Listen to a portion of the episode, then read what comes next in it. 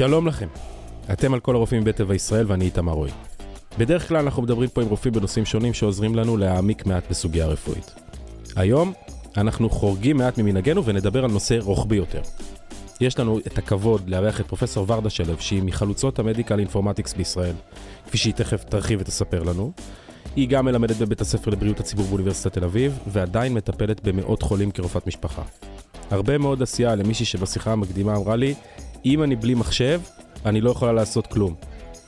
יש לי הרבה על מה לשאול, גם עליה וגם על המחשב, אז אנחנו לא נרחיב בהקדמות ואזהרות, רק נגיד שהשיחה לא מהווה שום תחליף לייעוץ רפואי מסודר. שלום פרופסור. שלום רב. כרופאת משפחה, את קודם כל רופאת משפחה, לגמרי. נכון? זה ה- לגמרי, זה הראשון. את פוגשת מאות חולים, לאורך מסלול ורצף של חיים. זה באמת אה, אחד המקצועות הכי מיוחדים שיש, כי את אה, פוגשת בן אדם מגיל 20, 21, ו- ונפרדת ממנו מתי שאתם נפרדים. את יכולה להגיד איך החולה השתנה? לפני שנדבר על איך אתם, המערכת התאימה את עצמה? בטח, קודם כל אני מסכימה איתך, אני חייבת מילה אחת על רפואת משפחה. מקצוע מדהים. אני בעצם, יש לי שותפה ומרפאה אה, מעל 27 שנה בראש העין. בעצם אה, התחלנו עם החולים כשכולנו צעירים וכולנו מתבגרים ביחד, זה הולכים ביחד. וכולנו מתפתחים ביחד, וזה להמשך שאלתך, המטופלים הם לא אותם מטופלים שהיו כי העולם השתנה. זה לא רק שהרפואה, מקובל להגיד רופא צריך להתעדכן כי הרפואה השתנתה, אבל זה לא רק שהרפואה השתנתה, העולם השתנה, האקספקטיישן שלהם, הציפיות. ציפיות הן לכאן ועכשיו, כמו שיש לך באמזון כאן ועכשיו. הם יודעים הרבה יותר, יש להם נגישות לידע. בזמנו, אם היית אומר למישהו, יש לך סרקואידוזיס, מה הוא יעשה עם זה? היום הוא יכול ללכת לרשת, לקרוא על זה, לכל אחד יש גישה למידע, להעמיק בזה ואפילו למצוא אנשים שיש להם את המחלה הזו. אז זה מאוד מאוד השתנה. אז החולה השתנה, ואנחנו התבגרנו כולנו, אנחנו מתבגרים כל הזמן. לגמרי. ואיך המערכת הרפואית, וכאן אני רוצה לקחת אותך למדיקל אינפורמטיקס, שאת באמת מהחלוצים של הדבר הזה בישראל, איך זה עושה את ההתאמה הזאת לזה שאנחנו רוצים את הכאן ועכשיו. לא סתם נתת את אמזון כדוגמה. נכון. באמת יש איזון. המחשבים שזחלו לתוך הרפואה, שינו אותה. עכשיו, רפואה הוא מקצוע מאוד שמרני. זה מקצוע, אפשר להגיד, מאחר ואני בפנים, אז מותר להגיד את זה, של שוליות. אנחנו למדנו מהרופאים שלימדו אותנו, שלמדו מהרופאים שלימדו אותם, זה התפתח, אבל המנרס, ההתנהגות, איך אנחנו תופסים את המקצוע, כמעט לא השתנה. והרפואה מאוד מאוד השתנתה בעקבות המחשב. אם הייתי רופאה, נגיד המרפאה שלי בראש העין, וחולה נאלץ לבוא אליי, כי אני הרופאה בראש העין, היום קל לו להתנהל מול המון רופאים רחוקים. והם יכולים לתת לו את רוב השירות, למעט השירות הפיזי שצריך. ולכן אנחנו חייבים למצוא את הדרך החדשה שנעשה. הסיבה שאני הלכתי לרפואת, מש... ל medical informatics, ונסעתי בזמנו לעשות פוסט-דוק ב medical informatics בג'ונס הופקינס ב-98, שאף אחד לא דיבר על זה, זה כי הבנתי לגמרי שה scaling up, ההתפתחות למעלה של הרפואה תקרה רק עם מחשב. כי בעצם ישב רופא עם חולה בחדר, ואף אחד לא ידע מה קורה במפגש הזה. ופתאום כששמים את זה על מחשב, הכל הופך להיות שקוף. נוצר דאטה. מי שבחוץ יכול להבין כמה זמן ארך המפגש, איזה תרופות ניתנו, איזה הבחנה, האם החולה נבדק. אפשר לנהל את הבריאות ולנהל את הרפואה, וזה נורא נורא השתנה. את מייחסת המון אה, חשיבות להקשבה לחולה. כלומר, את מדברת איתו גם על. בשיחה שאת מנהלת איתו במהלך התור, את מדברת איתו על. היום קוראים לזה well-being. זה הדברים הרכים, שהם לא רק אה, מה ההבחנות שלך והתרופות שלך. זה לא רק ה-well-being, אבל זה האם אתה מתמיד בתרופות, למה אתה לא מתמיד, איך המשפחה שלך בנויה, מי האנשים שאתה חולק איתם, ממי אתה לומד. דברים נורא חשובים. ואז את מתעדת את זה היום ב- במחשב, ולמעשה כל רופא באשר הוא יוכל לאתר את הדבר הזה, ואז למעשה זה מקצר לנו הליכים. זה ה... אם אני צריך לפשט את המדיקל אינפורמטיקס, זה הדבר. זה הרבה הרבה יותר מזה. ברור, ברור, אבל, אבל המדיקל- בסוף כולם יודעים. יש שיתוף אחד מידע. הרבדים, אחד הרבדים של מדיקל אינפורמטיקס זה שיתוף מידע. יש הרבה עבודה על המידע כדי שהוא יהפוך לידע ואפילו לחוכמה, אוקיי? זה לא רק השיתוף, אבל השיתוף הוא אחד, והשיתוף יש בו יתרונות ויש בו חסרונות. כי האינטימיות וגם שבועת הרופא שאומרת, אני שומרת על המידע שלך בשבילי, אצלי, ואף אחד לא ידע מפה, השחרור צריך להיות על פי בסיס שנקרא בכל העולם need to know. למי צריך לספר את הפריט מידע הזה? ואחת החששות לפעמים של חולים זה שפתאום המידע הזה נגיש לכולם. לכן צריך לעשות את זה בשכל ולהחליט מי יראה את המידע, רק מי שבאמת כדאי שיראה את המידע. וקל להגיד את זה, אבל לפעמים קשה ליישם את זה, אבל כל הזמן צריך לזכור ש... עבור מטופל המידע שהוא מוסר לרופא הוא מאוד מאוד רגיש, וגם מידע שנראה לבן אדם מסוים או למטפל מסוים לא רגיש, למטופל יכול להיות מאוד רגיש. זה לא תמיד כולנו, הכל רגיש אצלנו באותה מידה. עכשיו, אם אני צריך לפשט את זה עוד יותר אפילו לרמת החולה הבודד, הוא מגיע והוא הוא רוצה לדמיין לעצמו מה פרופסור שלו מסתכלת, רואה במחשב עליו. מה הנתונים, מה הדאטה שאת היום יודעת להגיד על חולה? אז קודם כל, אני הרבה פעמים יושבת מול החולה, כמו שאנחנו יושבים עכשיו אחד מול השני, והמחשב מולי, לצידנו, ושנינו יכולים לראות אותו. אז אה, זה קצת מרגיע, כי אתה אומר, אני רואה מה שהיא רואה, זה לא, קודם כל אני יודע במה היא עוסקת עכשיו, לא עוסקת באיזה משהו צדדי. שנית, אני רואה את זה. אני חושבת שלמטופל צריכה להיות עיקשות מלאה לדאטה שלו. שהוא, כמו שאני רואה את הדאטה שלו, הוא יראה את הדאטה שלו. ואז יש הרבה פחות חשדנות. אה, זה גורם לפעמים לרופא לכתוב ולתעד גם בצורה אחרת, כי הוא יודע שהחולה קורא את זה וזה נגיש לו. אנחנו בעצם רואים כיום כסטנדרט את כל מה שמטפלים אחרים ראו, את כל הבדיקות מעבדה, את כל התרופות, את כל המעבדות. שיש בזה צד אחד נהדר, יש לך את כל הדאטה. מצד שני זה אוקיינוס של דאטה. איך אתה בתוך 7 עד 10 דקות עושה סדר בדאטה הזה, ועושה שכל מהדאטה הזה. איך אתה מצליח בתוך הזמן הזה שאתה צריך להסתכל על הדאטה, גם לתת לחולה הרגשה שמת, שמתייחסים אליו, וגם באמת להתייחס ולשמוע אותו. אז א', לרופא השתנתה מאוד העבודה. הוא צריך לעבוד גם מול החולה וגם מול המחשב, ואנחנו במדיקל אינפורמטיקס צריכים לאבד את המידע ככה, שכמה שיותר מהר הרופא יקבל תובנות מתוך הדאטה הזה, והוא לא יצטרך לנבור בתוכו כדי לקבל.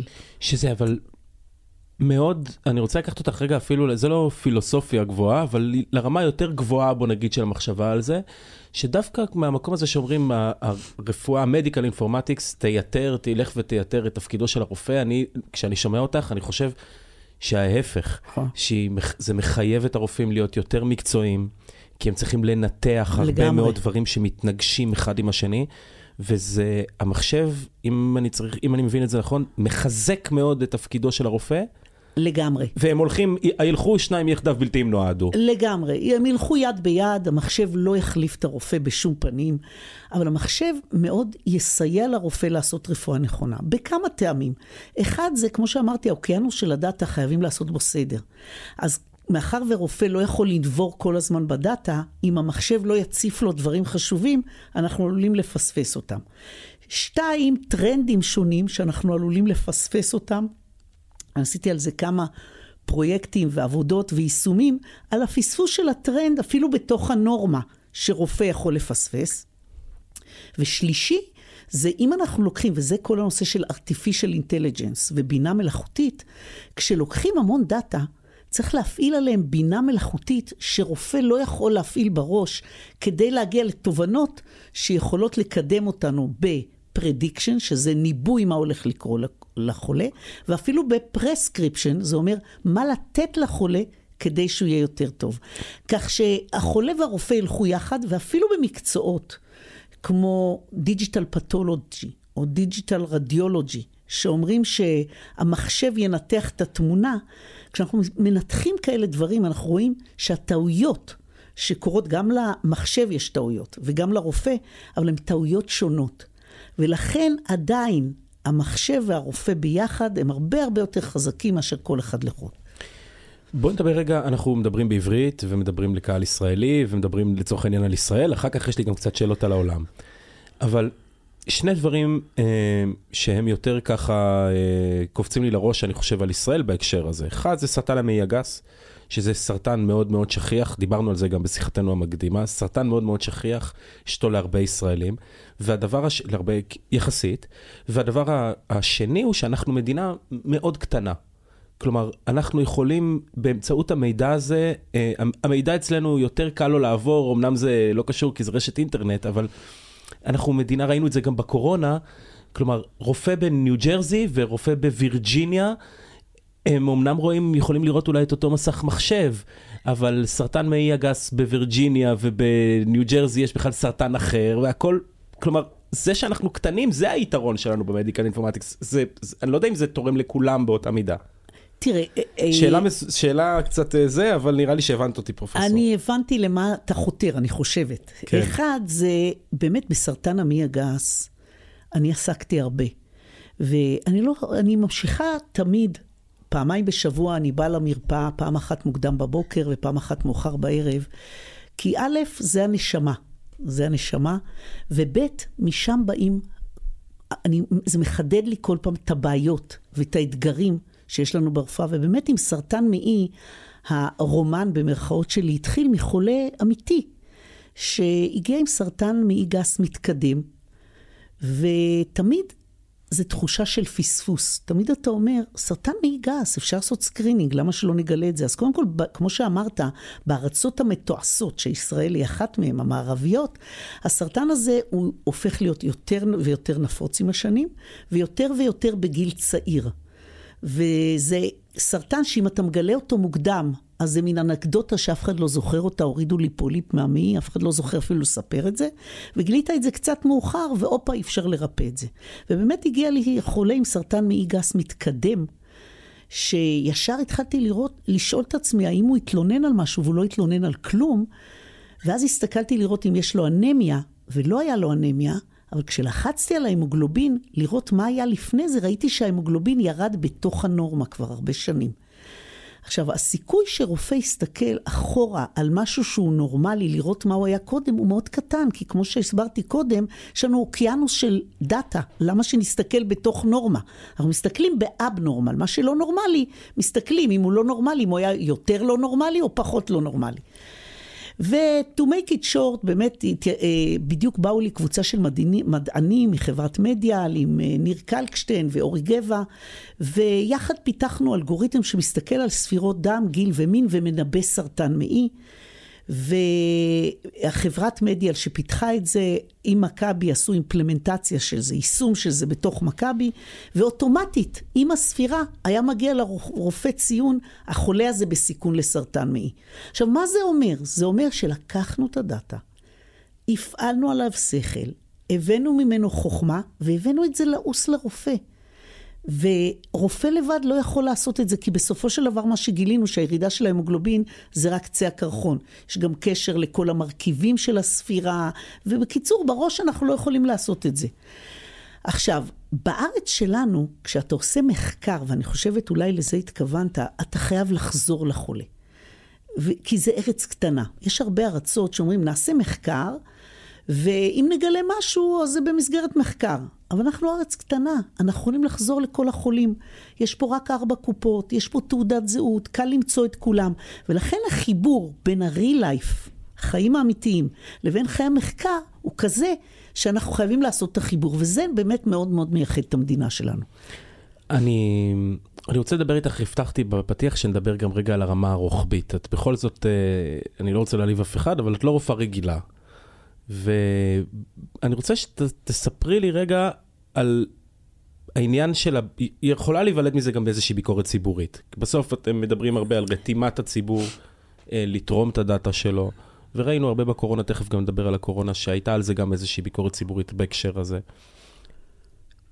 יש דרך למנוע את הביקורת הציבורית, למתן אותה, אה, לתקשר את הדבר הזה, לשקף אותו יותר טוב לציבור?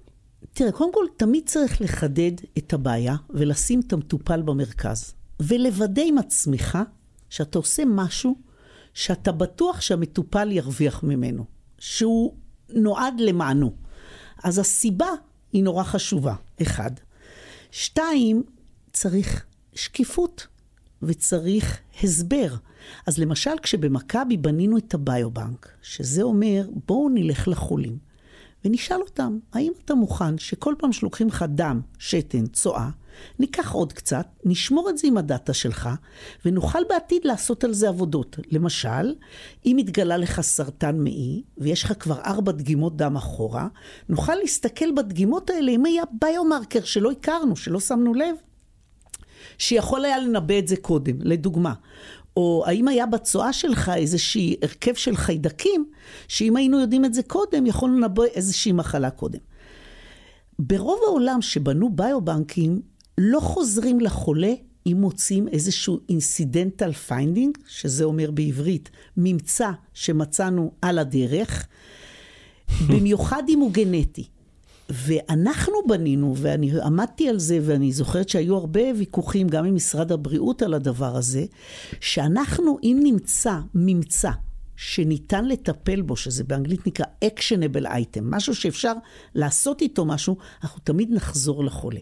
ואז בעצם נוצר פה ברית, נוצרת ברית בין הארגון והרופאים לבין החולה, שאומר, אתה תורם למחקר, אבל אם נמצא במישור שלך משהו, נחזור אליך, פלוס אם המחקר יתקדם, נקדם את הבריאות שלך. ואז אפשר, אבל צריך לזכור עוד דבר, זה לא מתאים לכולם. יש אנשים שלא מתאים להם, ולכן צריך לקבל את זה, ולא לשכנע אנשים להצטרף. מי שלא מתאים לו, יש מה שנקרא, תהליך שנקרא opt-out. אתה יכול להגיד, אני מבקש שלא ישתמשו בדאטה שלי. אפילו אם הוא אנונימי, אני לא רוצה, לא, לא יודע, לא רוצה. אז צריך לאפשר ולהבין שאנשים זה, אה, זה, זה דבר הטרוגני, אה, מגוון מאוד, וכל אחד מה שמתאים לו. מי שמתאים לו להיכנס למחקר כזה זה טוב, מי שלא, זה גם טוב. כמו הרפואה האינדיבידואלית, אה, כלומר, הרפואה הולכת יותר ויותר מקום של התאמה אישית. נכון, גם, גם גם נכון, במציאות. גם הרפואה מותאמת אישית וגם המחקר מותאם אישית. אתה לא יכול להכריח אנשים, צריך לה, להסביר להם היטב גם את הסיכונים וגם את הסיכויים, והם צריכים להחליט. ואם לא מתאים, אז בסדר גמור, גם לא, לא לקחת אותם בתור ה-bad guys וה-good guys. לגמרי. מה ה... אם אני צריך, אה, אני לא רוצה להרחיב יותר מדי על הקורונה, אבל כן, בהקשר הזה של medical informatics, big data באופן כללי, מה התובנה הכי חשובה שאנחנו יכולים ללמוד ממשבר קורונה? קודם כל, שאם אנחנו רוצים, אנחנו יכולים. אנחנו יכולים לשתף יותר מהר, יכולים לעשות תהליכים יותר מהר, לאשר תרופות יותר מהר. אה, דבר נוסף שאני חושבת שאני מבינה אותו המון שנים, זה שלבד אי אפשר וביחד אפשר המון, עשינו המון דברים ביחד. יחד עם זה, ראינו שהרבה פעמים בגלל המהירות, פרסמנו המון דברים שהם לא נכונים. שבהתחלה, אתה זוכר, אה, אמרו, התרופה הזו, אסור לתת אותה בקורונה, והתרופה הזו היא ככה, והם הופרכו. אז צריך מאוד להיזהר עם פרסומים מהירים. מצד שני, המון לשתף פעולה, לפתוח את השערים ולהסביר הרבה לציבור. והטרנספרנסי, השקיפות הזו, מייצרת באמת יד ביד אותנו עם המטופלים, שאני באמת, ככל שעובר הזמן, אני בתחושה שנוכל לפרוץ תקרת הזכוכית רק אם נלך ונשתף את המטופלים. ואני שנים בונה כלים לרופאים ולמערכות, ולא סתם הקמתי סטארט-אפ עכשיו, שהוא על מטופלים, שהוא אומר, בוא ניקח את המטופלים, את הדאטה שלהם, נבנה להם כלים שהם יכולים להבין את הדאטה, שהם יכולים להיות שותפים איתנו לטיפול, כי אני כרופאה, השותף העיקרי שלי זה הפציינט. ונאפשר להם, א', להבין אותו יותר, ב', ללמוד לא רק מאיתנו, גם מאחד מהשני. כי יש המון דברים שאני כרופאה לא יודעת אותם. ואם אתה חלילה חלית באיזה מחלה, אתה יכול לעזור לחולה אחר הרבה יותר מאשר אני אוכל לעזור לו. וזה תפיסת עולם שלרופאים קצת קשה לקבל אותה, החולים מאוד מתחברים אליה. אני יודעת שאצלנו באלייק, שזה הסטארט-אפ, אנחנו זרקנו שאלה למטופלים, אה, האם אתה מרגיש שהמשפחה שלך והרופא שלך מבינים מה אתה עובר סביב המחלה שלך? ו-99% ענו שלא. שמי שיכול להבין אותם זה רק מי שעבר את הג'רני שלהם. אז צריך לזכור שאנחנו צריכים לחבר חולים דומים, לתת להם לדבר, להבין טיפים אחד של השני, בנוסף למה שאנחנו עושים עבורם. איפה זה עוד עשר שנים? הרפואה?